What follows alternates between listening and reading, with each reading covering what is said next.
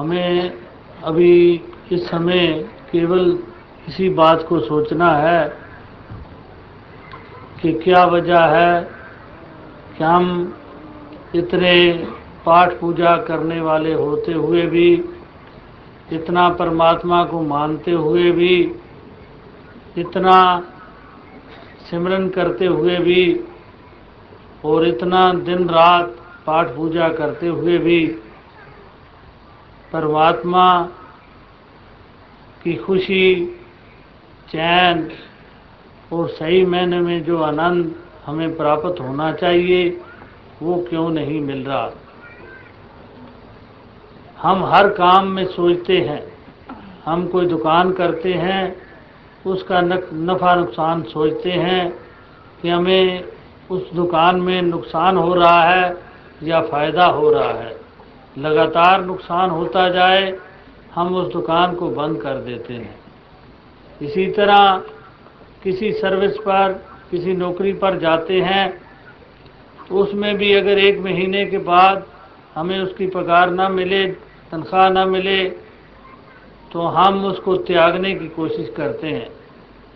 और भी दुनिया के हर एक कामों में जिसमें हमें लाभ नज़र ना आता हो उनको हम छोड़ने की कोशिश करते हैं और लाभ वाला काम करने की कोशिश करते हैं।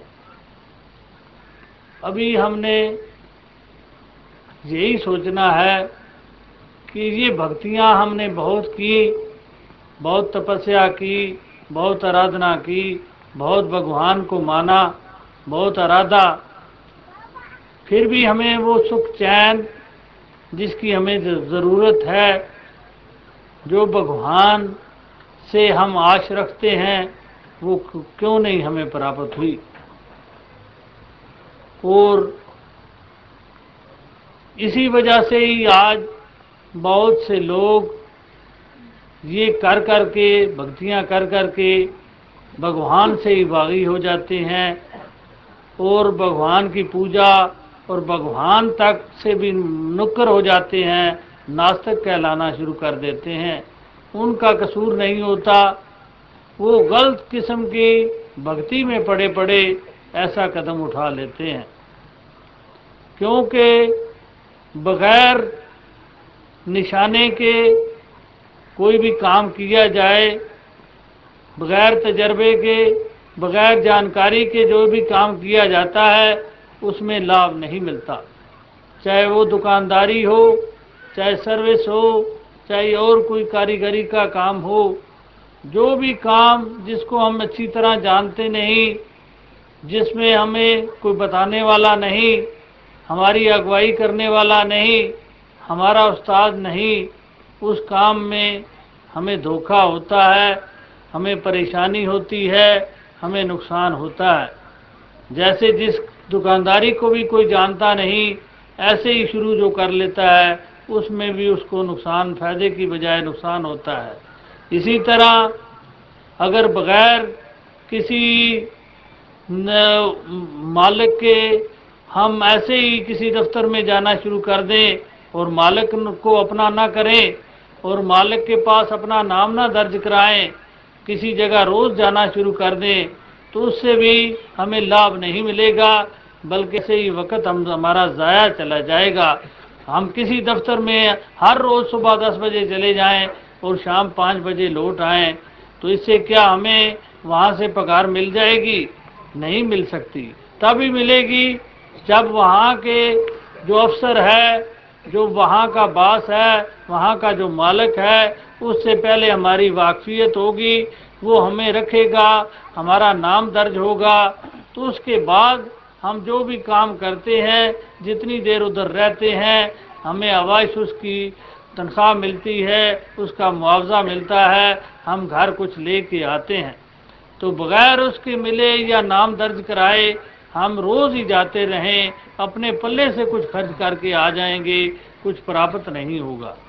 इसी तरह हम भगवान के पुजारी तो हैं, लेकिन भगवान को जानते नहीं। कौन सा भगवान है? किस खुदा की हम प्रस्तिश कर रहे हैं? किस वाहिगुरु को हम मान रहे हैं? ये हम जानते नहीं और दिन रात पुकारे जा रहे हैं।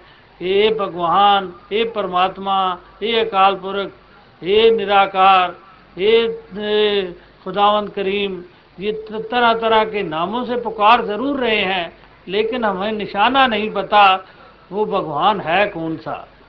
जब तक निशाना ना पता हो, उस बात का कभी भी जवाब नहीं, कभी मिला करता, सफलता नहीं प्राप्त होती। वो ऐसे ही हमारा वक्त जो है, वो ज़ाया चल चला जाता है। वो प्रीति नहीं हो सकती बगैर भगवान को जानने के।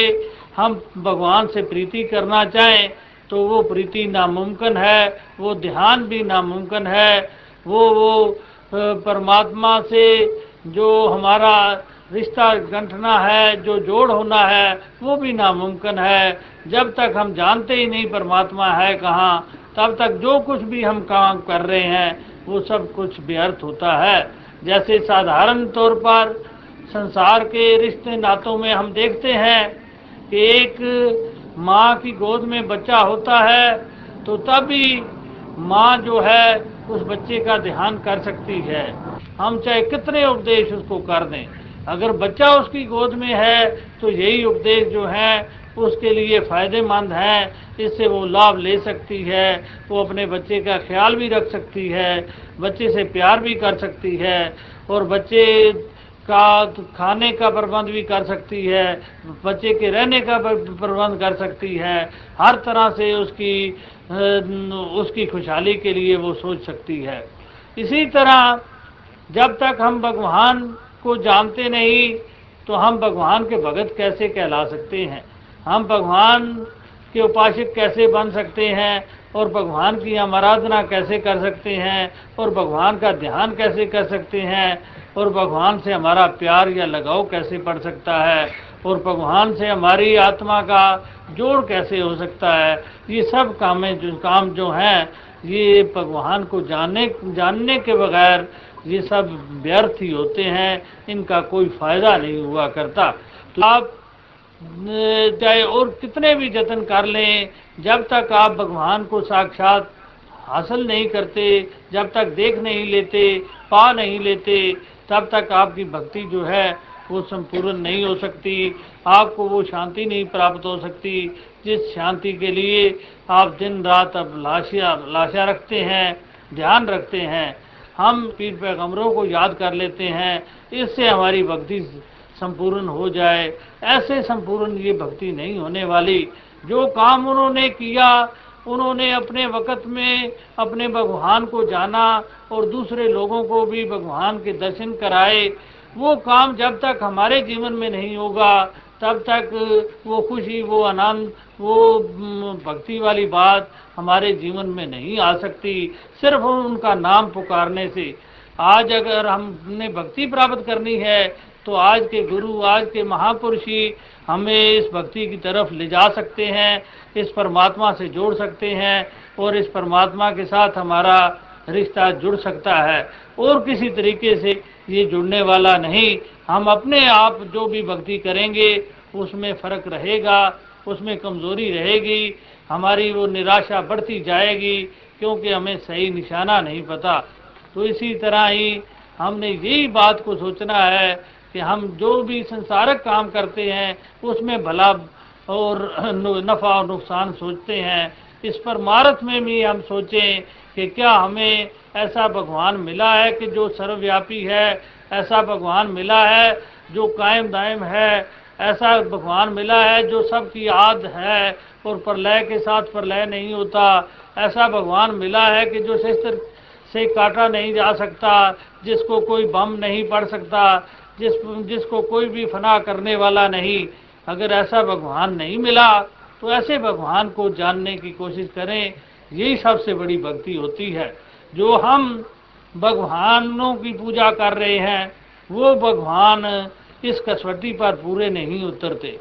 वो फट भी सकते हैं, वो आ भी सकते हैं, वो जा भी सकते हैं, उनमें परिवर्तन भी आ सकता है। वो आज से नहीं है, वो अंत तक नहीं रह सकते, वो हर एक तब्दीली उसमें आ सकती है। तो जो हो, वो हम भगवान पूजा कर रहे हैं वो सही मायनों में भगवान नहीं हो सकता। भगवान तो वही है जो आज से था, अभी भी है और आगे भी रहेगा। और जिसमें कभी परिवर्तन नहीं आता जो अंग संग है और जि, जिसको कोई शस्त्र नहीं काट सकता अग्नि नहीं जला सकती पानी नहीं भिगो सकता यही शर्तें हमारे धर्म ग्रंथों में बताई गई हैं। अगर ऐसी शर्तों वाला भगवान हमें प्राप्त हो चुका है फिर तो हमारी भक्ति सही है फिर तो हम सही निशाने पर पहुँच चुके सही ठिकाने पर पहुँच चुके। तो अगर इसके अलावा हम और भगवानों की पूजा में पड़े हुए हैं तो वो हमारी अपनी मन मर्ज़ी के भगवान हैं। वो भगवान सही मैनों में वो भगवान नहीं है। वो चाहे हम कितना भी निश्चा जबानी जबानी रखते रहें, उससे कुछ हमारा बनने वाला नहीं। हमारा ये जन्म जो है, वो सफला नहीं हो सकता। ये जन्म जीतने वाली बात है, वो नहीं हो सकती। वो तभी हो सकती है, हम ऐसे सही भगवान को माने और मानने के बाद ही हमारा ये जन्म भी सफला होगा और आने वाला समय जो है परलोक जिसको कहते हैं, वो भी सुहेला हो सकता है। इसी जन्म में ही हम ये काम कर सकते हैं और जिन्होंने किया है, वो बड़े भागों वाले हैं। जिन्होंने नहीं किया, वो इस बात को सुनकर इस पर अमल करने की कोशिश करें तो तभी उनका सुना हुआ परवान है। अगर वो अमल नहीं करते तो सिर्फ़ सुनने से कुछ नहीं बना करता।